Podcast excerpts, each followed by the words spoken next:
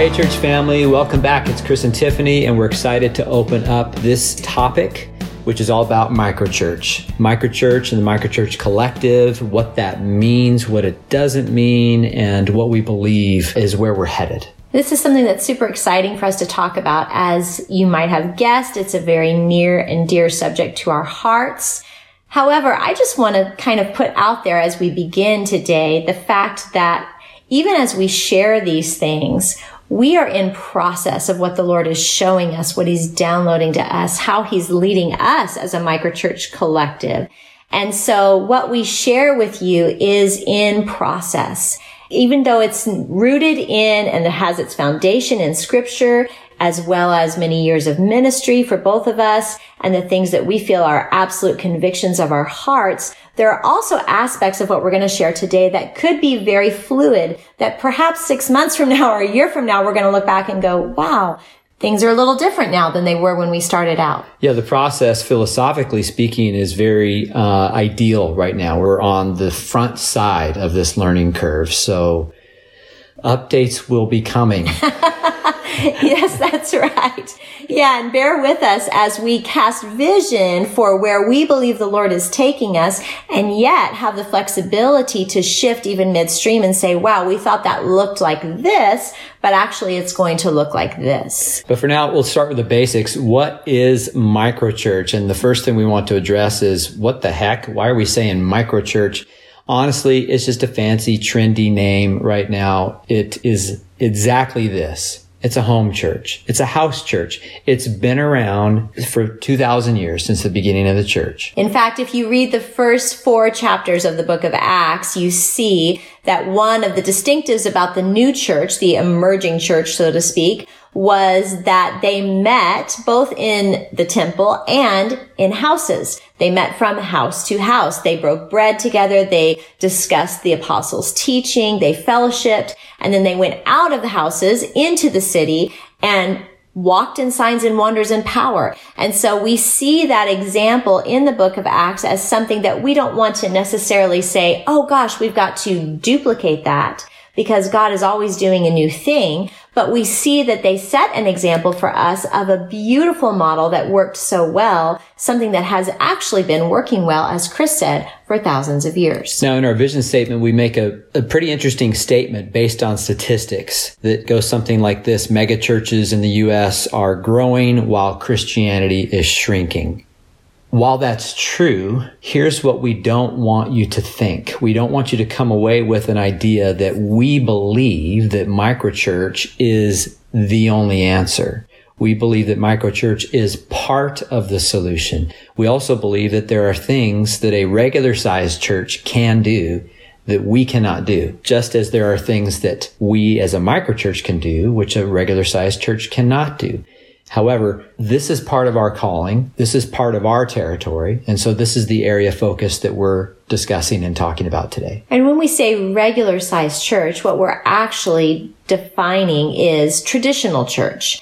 And most of you are very aware that traditional church has certain distinctives about it versus this idea of a microchurch collective, which has certain distinctives about it. Both of these things are of the Lord in ways that are unique to the individual calling. However, we do believe that there is a significance in this hour that is both prophetic to what God is about to do and is imperative for what he's doing in the now in regards to microchurch. We believe that God has a focus or a spotlight on this idea of microchurch for this moment in the church.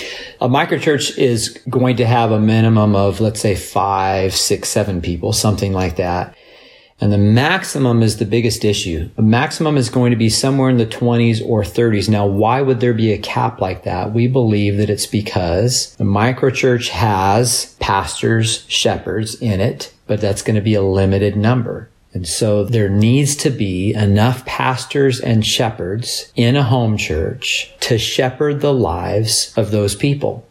And when you start to get into the upper thirties or certainly the forties, you're going to have too many people to shepherd. Most home churches are going to have, let's say, two specific pastors that are acting in that calling for that house church. Let's look at Jesus' example. Here he is, the Son of God, showing us, demonstrating for us, walking out that he's discipling twelve guys, that he's limiting himself to twelve guys. When we take that model and recognize that we certainly can't effectively disciple more than twelve ourselves, that's going to automatically cap the number of people that are going to be in each home church. And obviously, going back to the example of Jesus, he had hundreds of disciples, quote unquote, following him everywhere he went. Many what we would consider to be hangers-on, for lack of a better term, who were hungry for what he was teaching. They wanted to be part of what he was doing. But within those hundreds who followed him, he limited the number of people that he could actively, intentionally pour into and disciple. And that number was twelve. Yeah, so a smaller number of people truly is better when it comes to discipleship, when it comes to equipping and activating believers. A small church can turn on a dime and can get out into the community quickly, can organize outreach quickly, can effectively minister to people more quickly. It can, like I say, it can turn on a dime. So there are many advantages to a smaller group of people, not just in terms of discipleship, but also in terms of action. Yeah. In, in fact, in reaching the community, a small church has an advantage because it is meeting in the community that it's surrounded by. And so the family who hosts that home church, the people who are participating in that microchurch, they all have the ability to infiltrate the very neighborhood that that church is a part of in a way that a large church can't reach. So, and just like every other church, a microchurch is going to be meeting weekly. You're going to see in some homes there's going to include a meal every time. In some homes there's going to be a lot of kids. In some homes, there'll be very little kids. There's going to be a lot of variety. Every single house church is different. It's got a different identity, a different feel, a different vibe, and that's really good. That's a healthy thing. But in each case, the microchurch is led by a pastor or a pastoral team. So that would include those who have the shepherding gift. Alongside are going to be teachers, those who recognize and others recognize that they have specifically a call to teach the Word of God. I think a fun way to look at microchurches is to imagine that you're walking into a Baskin Robbins and you walk up to the counter and you've got this beautiful display of all these giant tubs of ice cream. And you know that no matter which one of those tubs you're going to get a taste of, it's going to taste like ice cream. But you also know that each one of those tubs has this very unique flavor. All of the different additions to that particular ice cream are going to make it taste unique. That's so good. And that's exactly what is so beautiful about microchurches is that each has its own flavor and identity. And that brings us into Microchurch Collective. When we use that terminology, most of the time in our setting, we think about our once a month meeting. But beyond that, we're talking about the aspect of all the churches in their uniqueness coming together under one umbrella. And so having a corporate identity also. I think it's important to note also that that umbrella of the Microchurch Collective provides many things for the churches. It provides a sense of connectedness and belonging in a way that gives each microchurch a greater vision than what they would have if they were only looking at their own individual church. It also provides a covering in the sense that it gives apostolic vision and leadership to all the churches that are under that umbrella. It provides prophetic direction and guidance to all the churches that are involved. So there are many different things that the umbrella provides for all of the microchurches that actually causes them to be stronger together than they would be individually. That reminds me of why we do the once a month collective. And that is because it's such a beautiful thing to get all of these different tastes and flavors to come together once a month. Number one, because of the variety. It's beautiful, it's exciting, it's it's mind expanding, and it's fun. But in addition to that, it's an opportunity to grow and be stretched and recognize that there's something bigger going on, that we're part of a bigger picture and that we can learn from each other. many times when we get together, we'll have a, a microchurch that is primarily young adults coming in and joining a microchurch that is primarily young families or middle-aged. And that's such a beautiful convergence. It's an opportunity for those who are mature and have that spiritual wisdom that they walk in to be fired up by the passion that they see in the young adults. And it's the opportunity in like manner for the young adults full of that passion and that vigor to recognize the importance of wisdom and that spiritual maturity to come alongside them. And so it's a beautiful thing for us to come together to celebrate. In addition to the, the differences in age within the house churches, as we have seen, there's also a difference often in the focus that the Lord is giving to the, the unique house churches. So one house church might have a focus on reaching the city through evangelism. Another house church might have a focus on bringing freedom to victims of sexual trafficking or those who have been oppressed in the city. Another house church might have a focus on discipling new believers and really empowering them to go out and share evangelistically. So as the Lord is giving these different personalities, so to speak, to each one of the microchurches, when we come together as a collective, all of these flavors are being mixed together and empowering and encouraging and challenging the church as a whole, because everyone is getting to taste from these different flavors and mm. say, wow, look at what God is doing there. We want to see more of that. Look at how he's moving over here. Gosh, that's so encouraging. The other exciting advantage of the collective model of one umbrella, so to speak, is the training aspect, because you might have a home church that is just started up or that is in an area where it lacks a certain demographic or something. And so you might have pieces of the puzzle missing as you're growing as a home church. For example, you may not have anybody operating in the evangelistic role at that home church. And as you're working to identify and raise up those people from within your home church, the collective offers leadership teams who are developed in those areas, in the fivefold. And we can bring those who are evangelistic to a specific home church and bring training and bring the ability to recognize those giftings in people and raise them up to help people get outside and to practice outreach. All the different functions can be spread out as we learn to grow and lean on each other and pull from each other's strengths. That's actually something we've already seen and celebrate about the, the Microchurch Collective. For example, we have seen some of our prophets go to different house churches and train and equip those house churches in what it looks like to walk in the prophetic gift. And we've watched these different house churches come alive in that area or be activated in that area, get deeper training in that area, because those who have these strong prophetic gifts have been able to go from house to house and pour into those individual houses what they carry.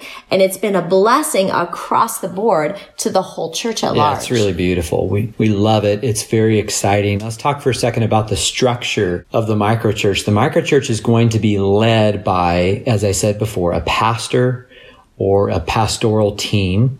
So possibly one to three pastors in that house acting as shepherds, discipling souls, stewarding people in that house. In addition, there are going to be teachers and evangelists raised up within that house. Also, there need to be deacons. Now, there's going to be local deacons and corporate deacons, because as we mentioned in a previous podcast, we've got deacons that have oversight over the entire collective, but we also need deacons on site, so to speak, in each house church that are organizing communication and everything administratively that needs to happen and seeing better ways of doing things. One last thing that we want to emphasize about the beauty of the structure of house churches is the fact that it gives the body the opportunity to act like the body in a way that often doesn't happen in more traditional churches. And what I mean by that is this. When we look at what Paul says in Corinthians about the parts of the body and how every part is necessary, how we couldn't be the body without the eye or without mm. the hand or without the foot, and that all parts together make up the entire whole.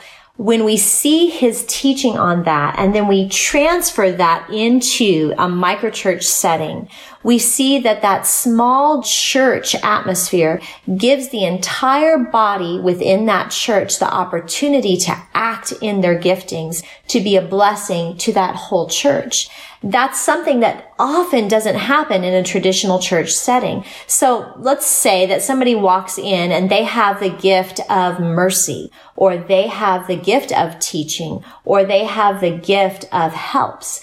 Well, in a traditional church setting, that gift that that person brings might get overlooked for a while. It might never be seen, or it might not be developed the way that it could be, because there are so many others who maybe take precedence in that gift, or maybe are seen in a way that that person isn't. Or they're more advanced in that gift. Exactly. But in a microchurch where you've got a very small amount of people, everyone's gifts rise to the surface. And the point of that is to allow those gifts to be put very quickly into operation to be a benefit to the body. Amen. That's so beautiful. And it's actually our purpose. When we gather together in smaller groups, ten, fifteen, twenty-five people or so, what we're doing is, as leaders, we're constantly asking the Holy Spirit to give us eyes to see those that he's raising up, those that he's highlighting in any one moment, and to champion those individuals. In a microchurch setting, a small number of people, we can more readily see that. We raise people up. We see the giftings on their lives. We call them out. We call out the golden people. We give them opportunities to practice. We give them opportunities to fail. We give them opportunities to grow. It's a safe environment. And here's the objective. The objective, as far as microchurch structure is concerned, the objective is not to build a comfortable group of people that we can be around forever. The objective is to raise people up to go out and replicate the same thing. This is called church growth. And this is how it happens. It doesn't happen through our comfort of gathering people around ourselves to feel more comfortable. It happens by recognizing gifts, raising them up, making deposits, and then sending people out to launch and to do the same thing themselves, to disciple, to be engaged in the city, to be engaged in outreach, and to grow through calling people to Christ. And I think I want to conclude this particular podcast with a bit of a prophetic challenge. And we, we touched on this at the beginning of this podcast, but I want to sum this up with an idea of where we believe the Lord is taking us in this season. And we have heard so many prophetic words in the last probably three to four years, but specifically even in the, in the six months prior to the time of our recording this podcast, about the Lord taking his church into a season of unprecedented harvest, that we are about to walk into something that we've mm-hmm. never yet tasted. We've never seen the likes of what God is about to release on the face of the earth in regards to his spirit being poured out, his glory being made manifest on the earth, and hundreds, thousands, millions even of souls coming into Amen. The kingdom. And one of the reasons we're so passionate about this microchurch collective model in this very hour is because we believe it's essential to being nets, so to speak, for the harvest. Mm-hmm. That we've got to be prepared to see hundreds, thousands, millions of people coming into the kingdom. And if we don't have places prepared to disciple, to raise up, to equip, to activate these new babies in the kingdom, then we will miss what the Lord is doing. And we will miss what he's asking us as his church, as his bride, to do in this hour of history. And so there's a passion that I'm sure you're able to hear in our voices as we talk about this, because we believe the timeliness of this model is so crucial to how the Holy Spirit is speaking and what he's about to do on the face of the earth. It's about getting outside of ourselves. It's about getting outside of what we're comfortable with. And you're right about the timing, honey, because when we talk about what led to the birth of this particular collection of microchurches, what led to this birth was COVID and quarantine and church being shut down. And many people coming together saying that's not right. We should not be shut down right now. We should not be lacking fellowship. And that opened the door for this. And now we're looking at the time that's in front of us saying it's harvest time. This is the hour. People around us are walking and living in fear. They need Jesus. They're more open to the gospel. They're more open to the love of Jesus than I've seen in my lifetime personally. This is our opportunity to get out, to not be saying things like, I can't wait for it to get back to normal. It's not going to get back to normal. God has allowed this interference to change his church, to cause his church to be outward focused instead of inward focused, to cause his church to be fixated on expanding the kingdom instead of expanding our church. In fact, that's one of the things that we tell our leaders over and over again is that Jesus himself said he will build his church. Our job as his bride is to expand his kingdom, is to take the kingdom wherever we go. It's to release the kingdom in the marketplace, in government, in the arts and media. It's just to release the kingdom. We are called to be kingdom releasers. And then Jesus does the work of actually building the church as we release the good news of his kingdom. So even as you're listening to this, perhaps your heart is being stirred right now. Your spirit is rising up and saying, yes, I believe that I'm called into that. And this is one of the things that we want to see happen in your life, in our churches, that each of us will respond to that call in our lives to get beyond ourselves and to start to walk in our giftings for the purpose of expanding the kingdom, and that we'll see church as an opportunity to disciple each other, to activate each other, to equip each other instead of a country club, instead of a comfort zone. Yes, it's a safe place. It's a place where we can all gather together and rejoice and celebrate. But as soon as it starts to become comfortable, something's wrong. We need to be continually in a position of taking risks. The microchurch structure helps us to do that. And the collective as a family is how we together work toward the same vision. So we're so grateful that you joined us for this explanation of microchurches and the Microchurch Collective. We hope it's been a blessing to you. We hope that the Lord has deposited seeds in your heart of what it looks like to partner with this particular model and vision. And we look forward to going into the next topic the next time we meet. We love you. God bless.